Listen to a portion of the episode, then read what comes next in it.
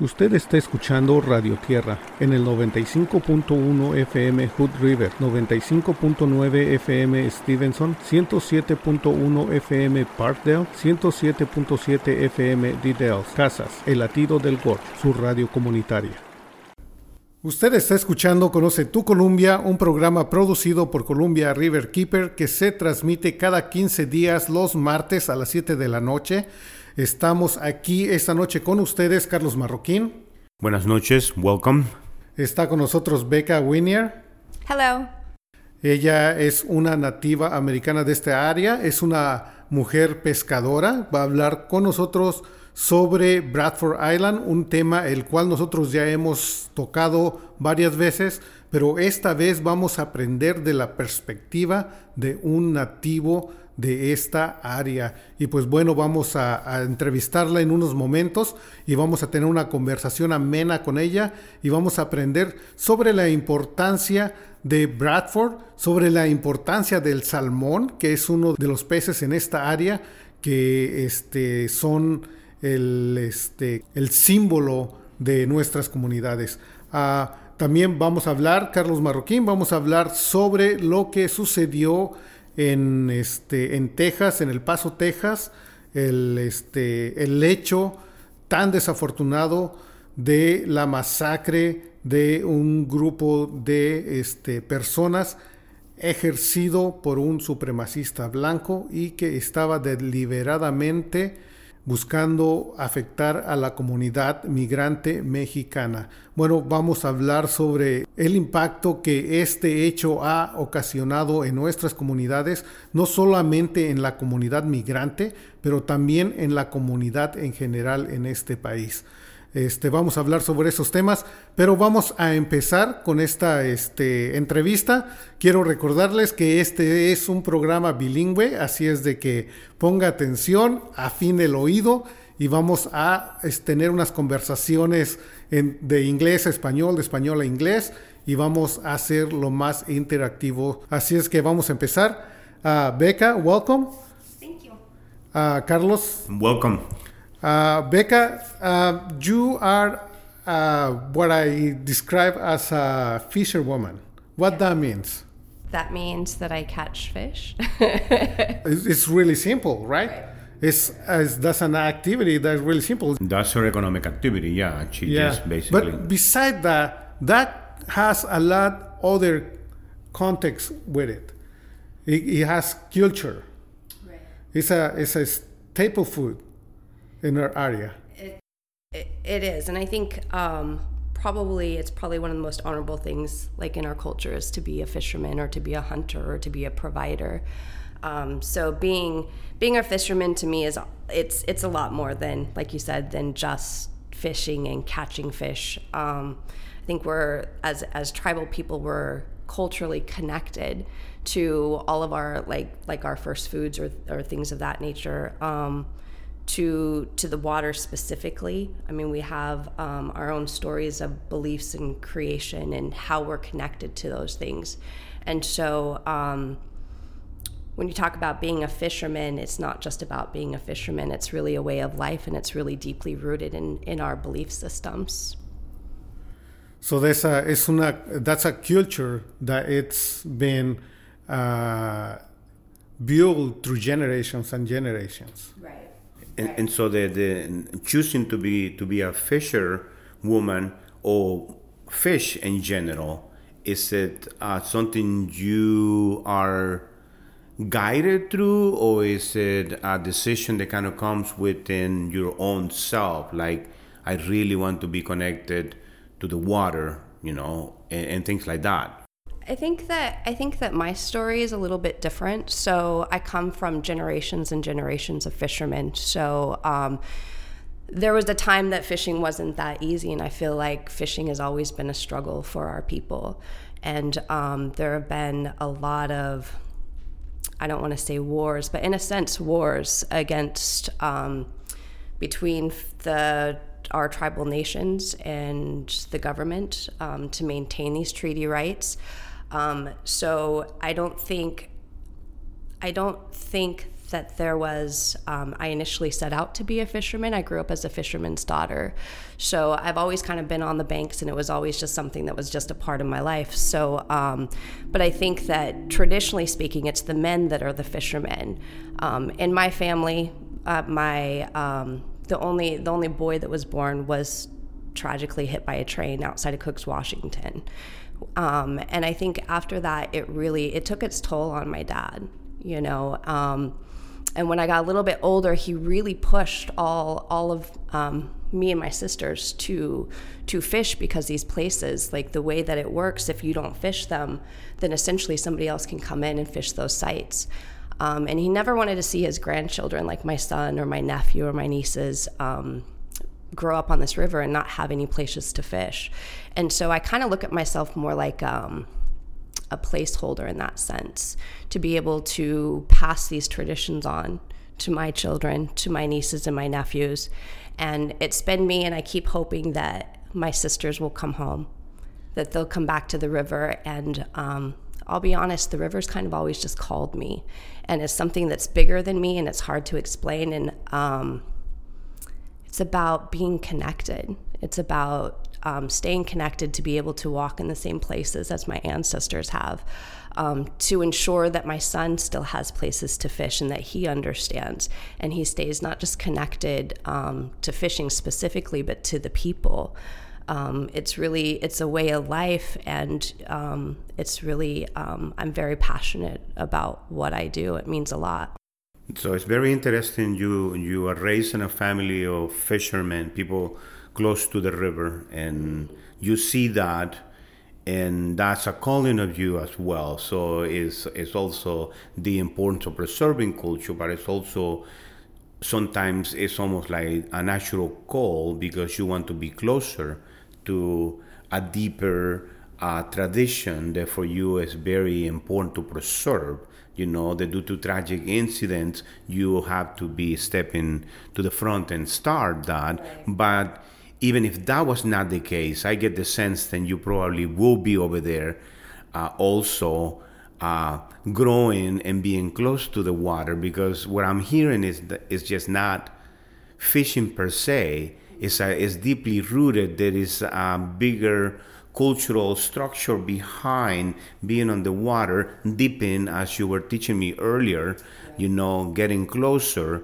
And it hasn't always been an easy profession or an easy activity to do, you know. And I know for the Native American population is is more spiritual than just the, the, the actual act of removing a fish from the river. It's a little it's a little deeper than that. But you you bring a good point that it hasn't always been easy to exercise that right that historically had belonged to you. You had to be fighting constantly to maintain that, not just for your son to have a place to fish, but for many generations to come. It's a right that you had from the original, and now you had to fight in order to preserve it and to maintain it. You know, and we had to remember that.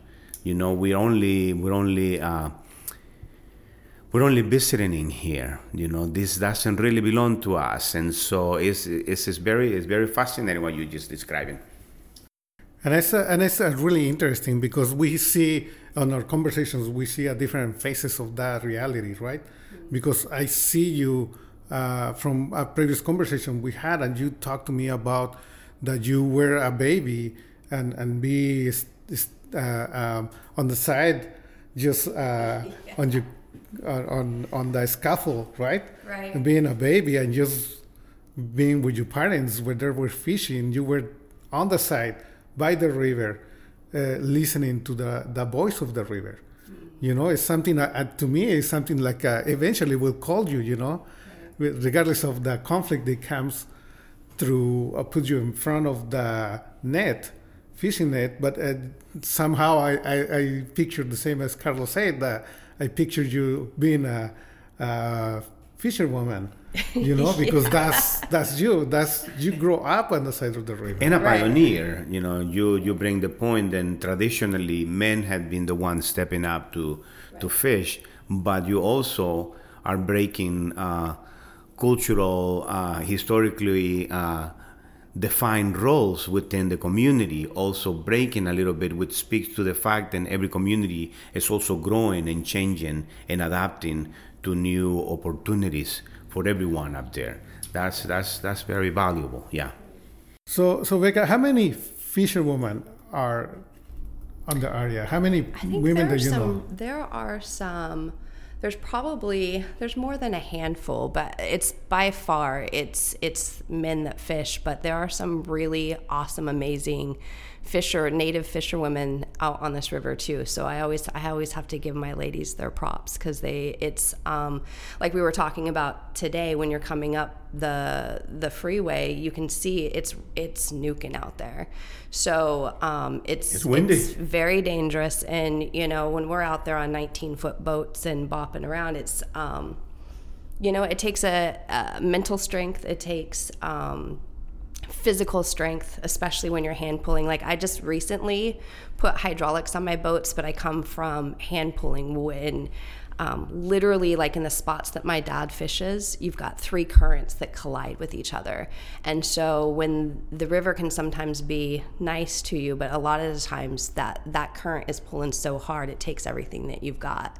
So um, this year I plan on being on the boat with my dad and my son, which is awesome because it'll be the all generations of us. Um, so I'm really, really happy to be able to fish with them and just to, and I did, and you're right. I, I grew up along the banks, you know, and I think that my dad's so funny. He's, he really, I think that he only showed me the good about fishing and and not so much of the hardships. I can honestly tell you I had no idea how many sleepless nights he had or how many times he was getting up because my sister and I would be sleeping in a sleeping bag, you know, and waking up with fish and he was always so humble about it and it was really just a way of life. I didn't know until I really started fishing myself how incredibly difficult it was. So, but we're here. One, one of the things that makes me think about fishing on the gorge is, is a struggle, but also a, a daily experience. I, I wonder how many stories come up every day, you know, with the fish that you're pulling because of, of the, the struggle, the, the, the river being so fierce. I mean, like you said, it's not an easy river. We have a, a lot of wind, a lot of current, and, and it's not easy, you know, uh, temperatures. I mean, right now we are on a, in summer, but uh, spring and fall fishing. Yeah.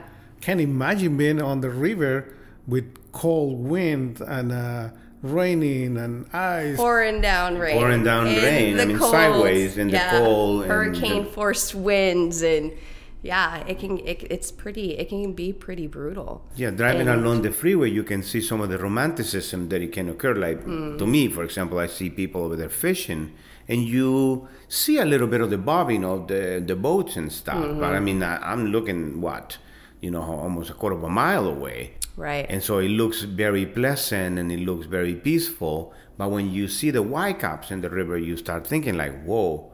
I mean, this is, and I've been in that river, you Right. know, not fishing, but I can I can feel the the current how it changes, and it's and it's moving every in every direction. So there's no time to rest. You have to be really on You all the time. All the time. Yeah. For sure. For sure. And if I didn't love it, I think I probably would have tapped out already.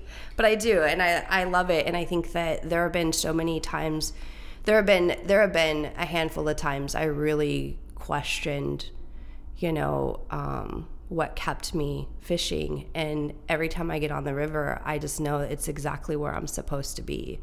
So I just I have to trust my heart and my heart's right there. So So one of the things that also I think is to um, with these conversations to give a better perspective to people that goes and buy fish from the native uh, uh, communities, you know, because uh, definitely they are buying a fish that they were basically fighting for their lives in both ends, you know, the fish and the fishermen because of the conditions of the river, you know, which is an unforgiving force. It's a lot of, of native uh, uh, members of, of the communities here that they lost their lives on the river. You know, I That's a since really I've been living thing. here, I, I every year I heard that people get lost on the river. Mm-hmm. You know, people that, that they couldn't retrieve, they got the river is very dangerous. I mean, Mm-hmm. this is a very dangerous river, and I mean, I'm always amazed to see the native community doing an activity that is a call for them and as a connection to the area and as an identity to to the group in, in this area. But what happened to the fish? You you you get the fish, mm-hmm. and what happened to it? What, what what what do you do with the fish? So, I mean, we do we we kind of do lots of different stuff. I think initially like like there was a time really like with salmon you couldn't sell it for very much or you know fish buyers were all I don't know if they just monopolized but the the prices were set so low and I remember my dad telling me he's like you know he was really that was really a concern for him like that prices would stay very very low um, and so I took it upon myself to really work towards marketing our fish. So we um, we clean them out right away. That's part of the care um, of taking care of your salmon. Um, some of it goes to the market down here at Cascade Locks. Um, some of it, depending on how much we're catching. So, this year has been a, a pretty poor year. We had a really poor uh, spring run and a, a, really poor summer run. So, most of my fish actually went to Cascade Locks. But in years where we've got more of a plentiful run, they might go to places like Ocean Beauty or some of these bigger buyers or some of the local restaurants here pick up our fish. And so, um, but it's been a lot of, I think there's been a big push for, for change, I think, um, instead of just going to the fish buyer. So we sell a lot over the bank. Great. And when you say low runs, do mm-hmm. is there any unusual? Eh, this is very unusual, or or the river flu. I mean, the the run fluctuate. Like some years you will get a good run or so we just we actually we just came out of um, record run years like in 2015 2016 um, and it's something that i really had to speak to with my dad because i know in the 80s we had some really poor runs. Um, and so and he's been on the river since he was 10 so um, you know, kind of comparatively, like, are we looking at something that was similar? Are there um, other things um, at force? I think I get really concerned um, about water temperatures, um, about what's going out in the what's going on out in the ocean. Um, there's there's so many factors and so many things that go into that come into play when you're talking about salmon, salmon habitat um, the tributaries. Um, and I'm, I'm really worried about our native stock of fish. You know, there's there's a really low returns, and so I've been really humble this year, and I'm very grateful that our tribes have put that on the forefront and um, made sure that we're taking care of our future years for for our fish. But it's it's really hard to say, and I talk to our fishery guys a lot, and I'm always asking questions, and I'm always um, because it, it is a big concern, and I um, I worry that there won't be salmon in the future for my son if we don't start taking care of some of these issues. Can you elaborate a little more about how do you preserve uh, fish uh, towards the future in order to preserve that it's going to be a, a run, pretty much? So, so our tribal nations they'll come together. Um, and they decide basically uh, based upon a forecast. So we get a forecasted amount of fish and tribal nations are allowed um, a certain percentage of that. So we have a certain escapement. Um, but with the the forecast being so low this year, I feel like our tribes, like our, our they've kept a real conservative. They've kept they've they they've kept us off the river quite a bit this year to preserve that. Um, I think right now I'm just looking for our tribal nations to really take care of our fishermen because there's a lot of these people in these villages like Lone Pine, um, Lyle, um, Celilo, uh, Cooks, Washington, like all of these places where our tribal people really rely on these salmon. And as much as we want that, we, we want returns, we also have to make sure that our fishermen are also being taken care of in that sense too. Otherwise, it will completely just go away. So I think our, our tribes are playing it very conservative right now. Because because it's cultural, but it's also economics. I mean, right. this is a way of life.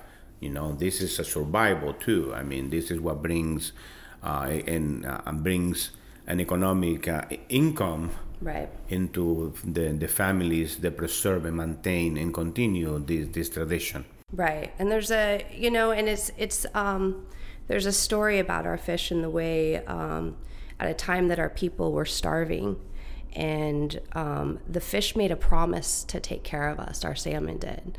And so the people made a promise to take care of our salmon. And I think that's kind of where we're at in the situation and how I feel. Um, I feel, I don't want to say empowered by that, but I feel like it's not just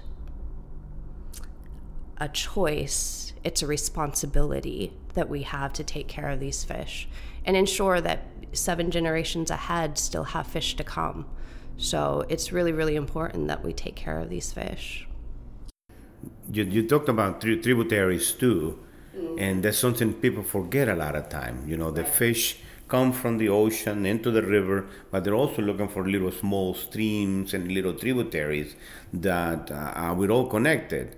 So we gotta make sure then, you know, some of the fish makes it through the river to the tributaries so they can lay their egg, and then we can maintain the cycle, the cycle going. So it's not just water temperature in the river, it's tributaries, and it's all these other uh, ecosystem that plays a big a big part on this on this balance of preserving. Right, and we have to not just think about like I I am not here just to speak up on behalf of um, people per se, but we have to remember that the wildlife and the and the habitat that also rely on our, our salmon. We, we it's important that we think of that that too. So. So basically, we're talking about multiple obstacles that fish has to go through in order to uh, end up on our tables uh, with our families, right. or being part of the ecosystem, feeding other species, other animals. Right. One of the things that I think these com- conversations are really important is because a lot of the community is not just the native uh, uh community that fishes there is a lot of the Latino community, Mexicans that they're going to fish now. Mm. There is a lot of the Anglo community, a lot of anglers that go and fish every day. And and all of us we need to know and to understand that we that salmon will take care of us, but we need to take care of the salmon. And we need to easy the path for salmon to go through to their uh, the places where they can spawn and give life back, and then we can feed from it and help them to go through all these obstacles because it's it, it can it can be temperatures, pollution, um, overfishing, uh, dams, you know, all these predators. Uh, I heard there is a lot of uh, some species of fish that are predators that are not good uh, for this area, right. and and how to take care of that. So it's so uh, I don't want to say it's complicated, but there's so many obstacles right. that need to go through, and we also need to help for salmon to go to be able to pass those. Right, right, and and also predators like sea lions that we've seen that aren't um, natural to this area of the water. Um, so so these things I think we've kind of in a sense we've created some of these problems, um, and it's it's really time just to take a step back and get a little bit more remember where we came from and that we are essentially connected to everything. And so just scaling it back a little bit. And, and uh, with this i will say that it, it takes a village mm-hmm. it takes the whole community not just the native community but the, the well we we all are communities that we live here now and we have the responsibility to participate and ensure that salmon will thrive because that's the only way that we can take care of salmon and salmon will take care of us right. and that's the, the, the deal that was made mm-hmm. and that's something that we need to honor if we are in this area we are fishing in this area we need to honor the deal because we become part of this community we are here and i don't think uh, people who move to this area move for a year or two I think people move to stay here longer, to have families and bring roots to this area. So it's our duty to participate. One of the things that uh, comes with the participation of the community, we were having um, a campaign uh, that we were talking about an area on the river that has been highly contaminated. And uh, this time we're not talking about salmon because it's not the only fish that thrive on the Columbia, that lives on the Columbia. There is other species that people also eat, like uh, the bass, sturgeon, uh, lamprey, Walleye. walleye. So all those species that live and and provide uh, food to our families, to our tables, to our communities. And there is a site like uh, the Bradford Island that has been over contaminated because because of years of the Army Corps or engineers uh, dumping uh, electrical waste on the east side of the Bradford Island. Over after these decades of doing this, they create this uh, contamination on this site. So which now the levels of PCBs that they dump on this site, they're been impacting the local fish, the resident fish, which at this time the Department of Ecology, uh, the Health Department in Oregon, they had an they have an advisory for people to not eat resident fish, and we have to be clear. We have to specify. We are talking about resident fish, just fish that lives in the area most of their lives, which is the um, bass, sturgeon, lamprey, Right. and these other species that live there. Um, so, but we have a lot of people, a lot of members of the community from Portland, from from the Dalles, from Hood River that goes on fish on this area, and they eat the fish. They bring it to their families, to their tables.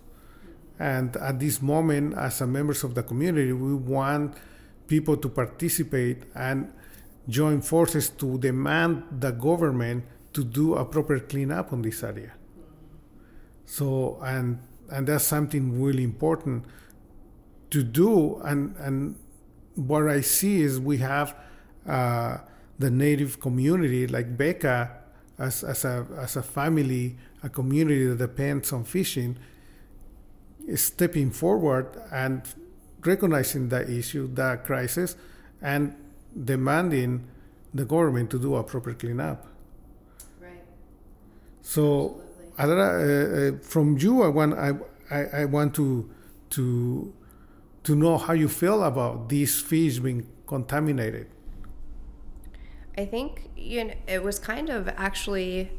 Um, I connected with Columbia Riverkeepers initially over the warm temperatures and these low fish runs, um, and so through that, I have actually learned so much about Bradford Island that I just had no, I had no clue, and I, I literally sell fish in Cascade Lock, so it's lit like right behind me, and um, I think that when I initially heard about it, it was really just a, it was probably the initial fish advisory that had come out some years back.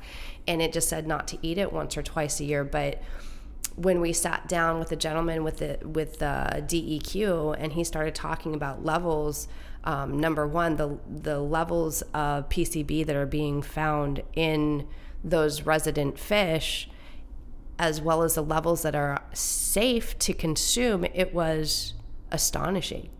Like it, it's it's not only. Um, I think it's urgent. I I sometimes feel like things in my life. I feel like.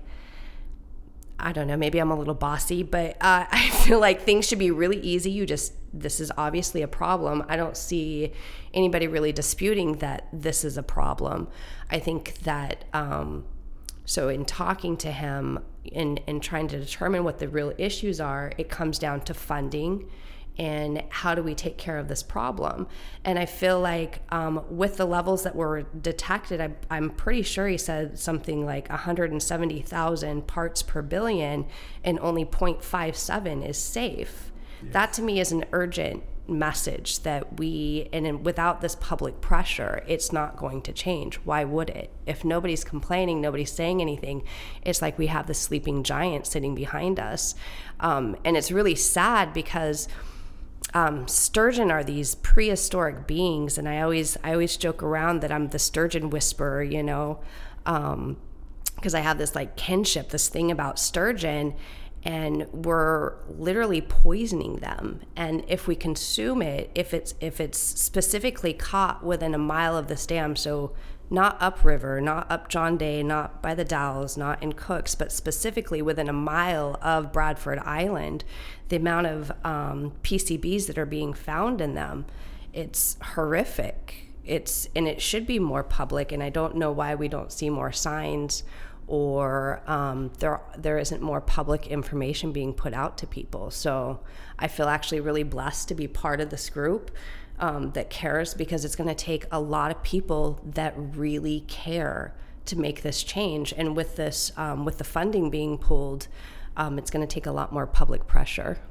We have a crisis, and Yeah. we need to make sure that we continue to voice to uh, to everyone.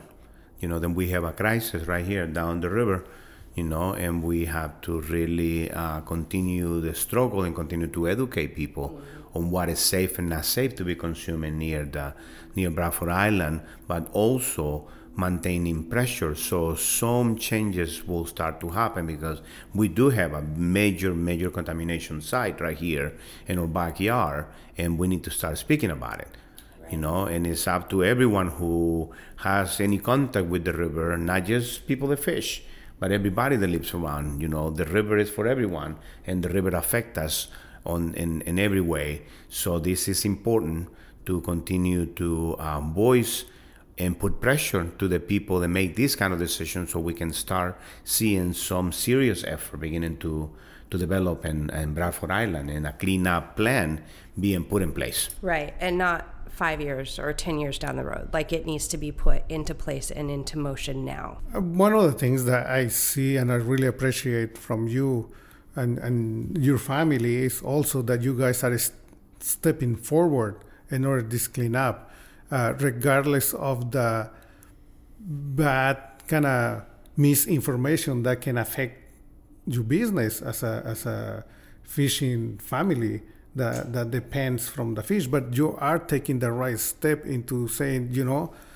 we want this to be clean because it's not fair for the whole community to be picking fish from this area and not on this area you know and and i think that's really important because one of the things that we want to make sure is that people understand that this fish that is in the advisory is not a migratory fish it's not salmon it's not uh, lampreys it's steelhead coho all those fish that are uh, migratory, they are safe to eat. The problem is with the resident fish, or what we consider, or what is being considered resident fish, as uh, bass, um, uh, sturgeon, um, uh, uh, crappie, uh, Walleye is one. I know walleye is one. walleye, and, and there is some other species. If you want to visit the Columbia Riverkeeper website, you will find one of the fact sheets that we have, and you have all the names of the fish that they are safe to eat and what is not safe to eat. So this is uh, Bradford Island is a problem that it should concern to the whole community, a problem that on which the whole community should come together and demand the government to do a proper cleanup. Right, right. I agree, and I'd also li- I'd like to say that, you know, um, it's it we have a moral obligation. I, you know, in my opinion, we have a moral ob- obligation, but I'm also not here to hurt our native communities. I realized, like, I had um, somebody who I'll, I'll I will remain. I won't say their name, but um, that was really concerned about me speaking up or speaking out that people are going to get the wrong information or take that information and interpret it differently. So, when we're talking about Bradford Island and we're talking about resident fish, I want to emphasize it's really just those resident fish, as Ubaldo said, that are being caught within a mile of that island. So, if you have fishermen that are further upriver catching sturgeon, those aren't those aren't the fish specifically that we're we're concerned about it's it's those that are are swimming close to that dam that reside in that specific area.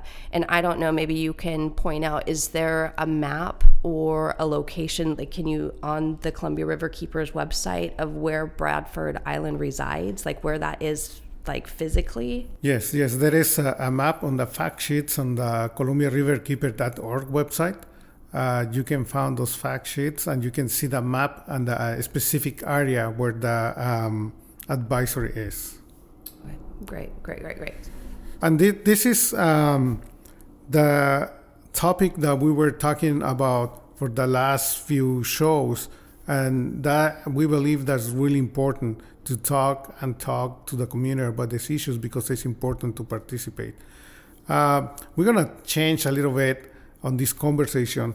And we are going to talk about what happened in Texas, in El Paso, Texas. We're going to um, have a conversation and we're to um, give some uh, our perspective of what happened, what we should do as a community, and be more proactive in order to uh, help prevent these hate crimes, uh, terrorist attacks to any other community in our country. Vamos a platicar sobre lo que pasó en el Paso, Texas, cómo esto ha afectado a nuestra comunidad, cómo nuestras comunidades se han visto realmente este, afectadas, pero no nada más la comunidad México-americana o, latina, sino la comunidad en general, ¿no? Cómo este incidente en el cual una persona con un tipo de mentalidad de supremacía blanca, decidió ir a una tienda eh, comercial y, este, y disparar sin motivo ni razón. Bueno, tenía sus motivos, sus razones, pero en realidad no había motivos ni razones para disparar y matar a tanta gente. Bueno, es un, es un hecho uh, trágico, ¿no? Horrorífico, definitivamente ¿no? lo que hemos sucedido y es ah, un hecho que empieza a hablar de una serie de eventos que suceden sistemáticamente ¿no? en, en, el, en el que la, la, comunidad latina es o la comunidad de color o la comunidad minoritaria es la comunidad blanco para este tipo de, de, de expresiones de ataques de, de supremacía de una raza sobre otra, ¿no? Eso es algo completamente inaceptable y representa y es la, la, idea de una filosofía, de una idea, ¿no? De una doctrina hasta cierto punto, ¿no? En el cual tú decides a que este grupo, por cierta razón, no, tú no estás de acuerdo con este grupo y vas y cometes un acto tan ah, brutal ¿no? Con, con, la mentalidad específica like, de, este, de, este, de este muchacho de disparar a la comunidad latina. Ese era el objetivo, ¿no? Y encuentra un, un, un, target, ¿no? Encuentra un, una, un lugar donde, donde realizarlo y lo realiza en un área de, de, del país donde la comunidad mexicoamericana y la comunidad mexicana del norte de México, Ciudad Juárez, pasa constantemente ¿no? Esta es una comunidad vibrante en el Valle del Río Grande, ¿no? Donde afecta de los dos lados, ¿no? A la mayoría de, las personas que fallecieron, ¿no? que fueron asesinadas, ese sería realmente el término correcto a utilizar, eran ciudadanos mexicanos, ¿no? Que vienen constantemente por la actividad económica, cruzan la frontera, ¿no? Para, para hacer sus compras ¿no? Y es horrorífico pensar de que tenés, vas a este país a hacer una, una, una, una actividad diaria y tienes que sufrir este tipo de consecuencias o estar expuesto a estas posibilidades. Pero responde a la idea de la filosofía del odio, de la política del odio, de hacer blanco de una comunidad y hacer este, este tipo de acto de cobarde desde mi punto de vista. ¿no? Y desafortunadamente una retórica que viene este, dirigida desde el máximo representante en el poder en este país, ¿no?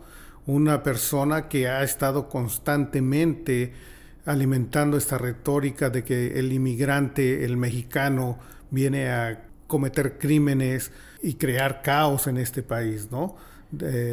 Claro, no es, no es nada nuevo, es, es, todo, un, como decía yo, una serie de eventos ¿no? que se han estado dando, obviamente, no a, a difundidos y, y, ayudados y apoyados porque no hay a personas en diferentes áreas de poder que se manifiestan en contra de ese tipo de comportamiento. Al contrario, se ha seguido motivando, se ha seguido alimentando este tipo de filosofías, este tipo de ideas, ¿no? Y lo vemos claramente, ¿no? Y volvemos a lo mismo, ¿no? Volvemos a lo mismo, la misma historia en este país, de, de, que hay estas matanzas masivas, ¿no? Y se vuelve como un evento normal, ¿no? Pero parte de, de, todo esto viene el, asunto del control de las armas de alto calibre, ¿no? Y no hay medidas en, eh, en lugar para poder hasta cierto punto tratar de controlar un poco este tipo de, de, de acciones, este tipo de, actos violentos, que no, no los ves en, en, muchos otros países desarrollados realmente. Este es un fenómeno bien norteamericano. Es, es, es, algo bien interesante, and I would like to, to comment to Becca about what we're talking about. We're talking about what happened in El Paso, Texas, a couple of weeks ago, where white supremacists came to a store and killed 20 some uh, people, and uh, most of them uh, Latinos or Mexicans, and that was his target. He specifically said that he was targeting Mexicans and that was he wants to kill. And one of the things I was uh, reading some of the um, uh, manifest after the incident, and also he mentioned about that he was targeting Mexicans and their allies. So, which one of the things is our communities are not safe, and not just not just immigrant communities or communities of colors, but everybody who do not agree with them and their rhetoric. So everybody in this country is on a risk to being uh, killed because you do not agree with these people. Yeah, this this is a group with really narrow-minded uh, uh, uh goals. You know, then uh, try to also intimidate. But we have to remember that in spite of this brutal act and how how difficult this this is for the community, let's not forget that the community is strong you know we are a strong community and we're going through time of sorrow right now and we're all feeling the pain and we all feeling uh, uh, vulnerable to a certain point. But let's not forget that the latino community and the communities of colors in this country have a big opportunity to also change. And we have tools and we have opportunities for us to to do something about it. And you know historically the, the Latino community has been kind of dormant, or communities of color or minorities in this country have been kind of dormant, but it's getting to the point in which uh, this giant, you know, we're going to be the, the, the biggest minority in this country in less than 20 years. So the sleeping giant of the Latino community uh, is waking up, and we have the support you know because we are a big force into this uh, into this country and we're here we're all Americans. We're here to create this country, you know, and bring it to the place in the world that really belongs. There was a good letter this morning in the New York Times and several other, other newspapers about these very prominent Latino personalities, artists, intellectual, you know, uh, musicians, and all kinds, basically uh, pronouncing against this sort of violence. But also, let's not forget, then we're also going to become stronger after these sort of events. We are here and we are going to to make our voices heard. And one of the things that, that to me that is important to know and to know us as a community, this we are not the only community that's been targeting. Through generations, through history, all different communities been targeting. Native American communities that they were displaced, sent into boarding schools, displaced from their own land, right. pushed away from their own culture because of this rhetoric of the white supremacist. Right, and it's, I mean, they, they had um, a white supremacist rally here in Cascade Locks, like what, 10, 11 years ago, maybe a little bit longer. So um, I think I heard about um, Texas like maybe the Monday after. And I remember watching on the news because I've been out selling fish all weekend and I'm doing the fish thing. And so my world gets very narrow, um, but just heart wrenching. Like it, it is, it's heart wrenching. And I think I, I come from a place where I think that my dad's generation probably felt that, um, that harshness more than I did. Um, but I feel like I'm living in the twilight zone. Like when I, I just didn't grow up with there being this divide and we are we we are so concentrating on all of each other's differences when we should really be focused on what connects us all. Um, so I, I remember that was just like last week. That wasn't that long ago um, just feeling sorrow in my heart like this is the place where we're raising our children. And my child i hope that i hope that our children feel safe. How do they feel? Well this is one of the things that makes me think about can, can you imagine be, being a kid these times where you have to go to school and at school they teach you put your head between your knees and hide our children feel vulnerable. Exactly. I mean, can you That's imagine that happens almost every week in every school? Right. Do that for years. What's the soul of those kids are gonna be in ten years? They're gonna be assuming that something's gonna happen to them, and they're not gonna be able to stand up and, and for their rights, right. for their right to live. I mean, it because somebody wants to fight the right of owning a gun it is uh, uh, disturbing. It is disturbing, you know, and and we go back to the same issue. I mean, people, prominent people in the society that can carry a voice are not doing it. You know, there are people that are not saying anything about this sort of uh, uh, I call it an anomaly. You know, I think we're in a period in a very anomaly, almost like a little correction in a way but I, I do feel like yeah the, the focus have been fomenting differences rather than what unite us. And I'm, I'm, I'm thinking then you know people in prominent positions are not saying anything. So this is kind of troubling to me you know but we'll need to continue to remind and these are anomalies. I mean these are really aberrations in a way. And so we can always overcome. And the community and all of the allies are really thinking like this too. I mean, it's going to take a big effort from all of us to really start pushing and making changes at the levels that are going to be needed. You know? Es totalmente cierto lo que estás diciendo y yo creo que también necesitamos, como tú dices, la ayuda de toda la comunidad y yo lo que veo también es que las comunidades pequeñas, nosotros como miembros de la comunidad aquí en nuestra área, tenemos que este, salir, levantarnos, levantar nuestra voz y realmente este, hacerla llegar a los que nos representan para que ellos puedan también transportar esa voz más adelante. Eh, en estos momentos el silencio y el miedo son nuestros enemigos. E, e, exacto, you, you Como comunidad tenemos que participar. Habemos, como dices, hay gente que está en, el, en, el, en la posición de poder expresar la voz, poder reflejar el sentimiento de la comunidad, pero muchas de las veces no lo hacen. ¿Por qué? Porque están en una posición cómoda. No quieren este, a alterar su, su círculo, su, su, privilegio que tienen en estos momentos. ¿Me entiendes? Es, es, un momento en que la comunidad, la comunidad latina, la comunidad mexicana necesita levantar su voz, no esperar a que otros vengan y, la levanten por ti. It's very important, you know, and at the same time, then we're reeling over this tragic event.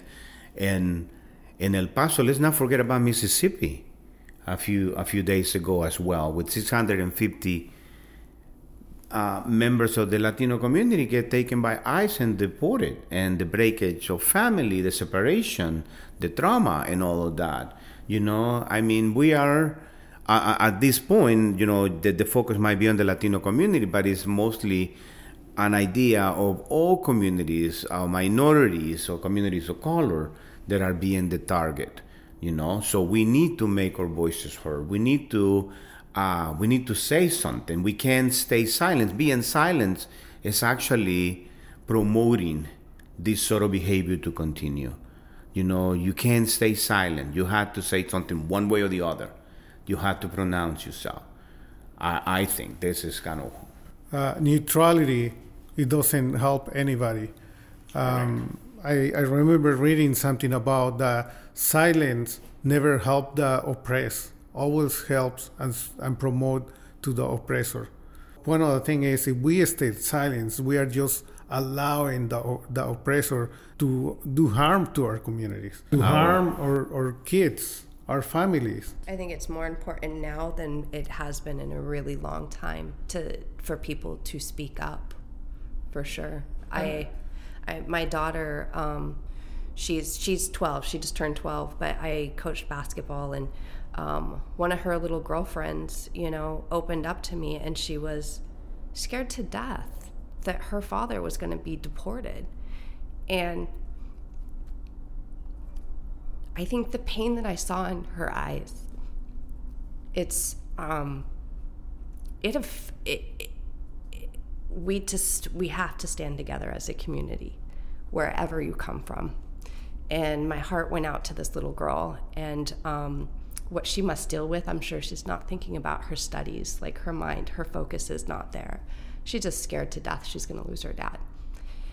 And as a parent, that's that's hard. It's hard for me not to choke up right now just talking about it because I'm watching friends that I know or people that I know having their families ripped apart, and um, I can't imagine if my son or my daughter got ripped away from me like that. I don't I don't know what I would do. So as a community, we all need to stand together. And these incidents they affect the whole community. It's not just one specific group. It ended up affecting the whole country. You know, and this is a technique to scare to to to uh, what I said that that these people, these systems, what they do, these type of actions dehumanize our communities. You know, because it happened already with the youth community happened with the Native American community, and not just on this country, but the Native American community from all America, right. from north to south.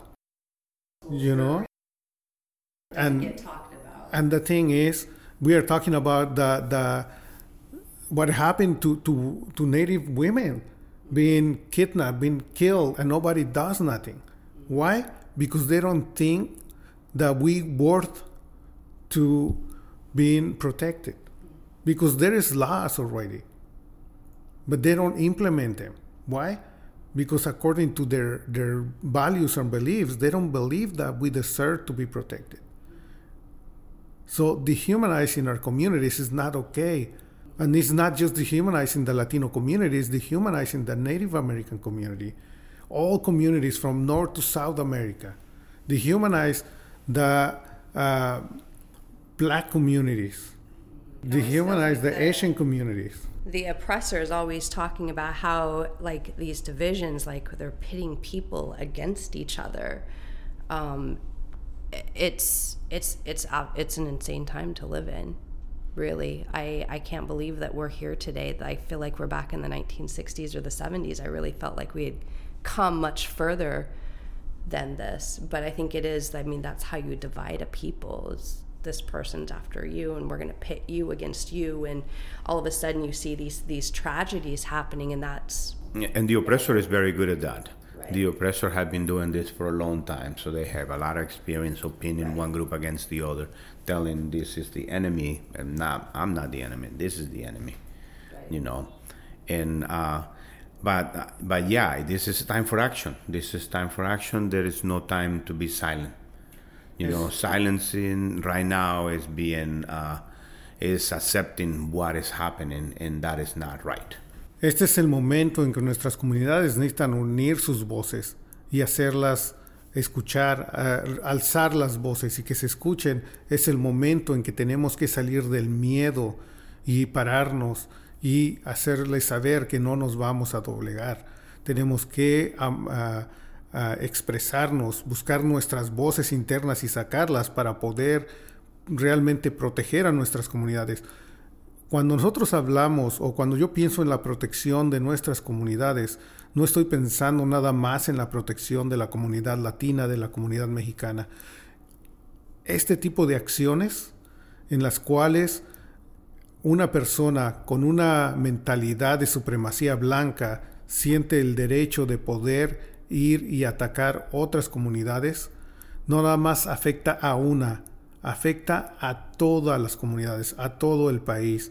Y al momento en que nosotros levantamos la voz, nos levantamos, pues ayudamos no nada más a nuestra comunidad, ayudamos al resto de las comunidades que nos van a apoyar o que potencialmente en el futuro pueden ser un blanco para estos ataques.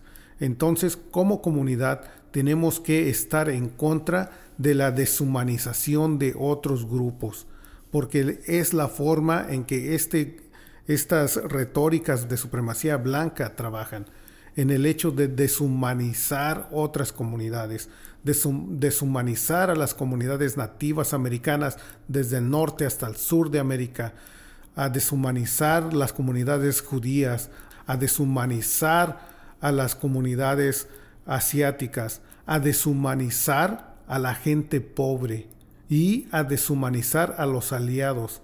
Entonces, una de las cosas que tenemos que hacer es que tenemos que levantarnos y alzar nuestras voces y pedir que se respeten los derechos de todos en este país, de todos en, estas, en nuestras comunidades. Bueno, muchas gracias por habernos escuchado. Este, estamos terminando el programa, el tiempo se nos ha ido. Este, espero que estas conversaciones les sean de utilidad. Espero que le ayuden a reflexionar en torno a la participación en nuestras comunidades.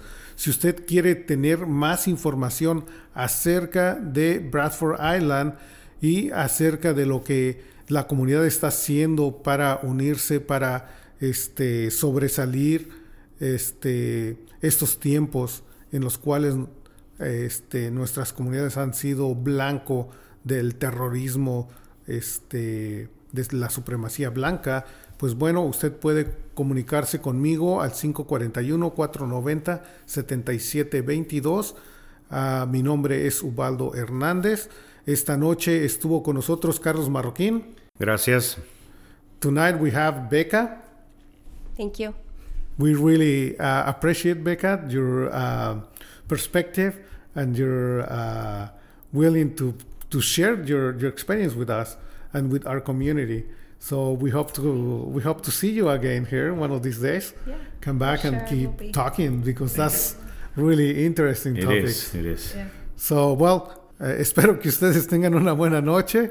Nos vemos dentro de 15 días, el martes a las 7 de la noche. Recuerde que usted está escuchando Conoce tu Columbia, un programa producido por Columbia River Keeper que se transmite cada 15 días de 7 a 8 de la noche. Buenas noches, hasta luego. Usted está escuchando Radio Tierra en el 95.1 FM Hood River, 95.9 FM Stevenson, 107.1 FM Parkdale, 107.7 FM Didales, Casas, El Latido del Gorge, su radio comunitaria.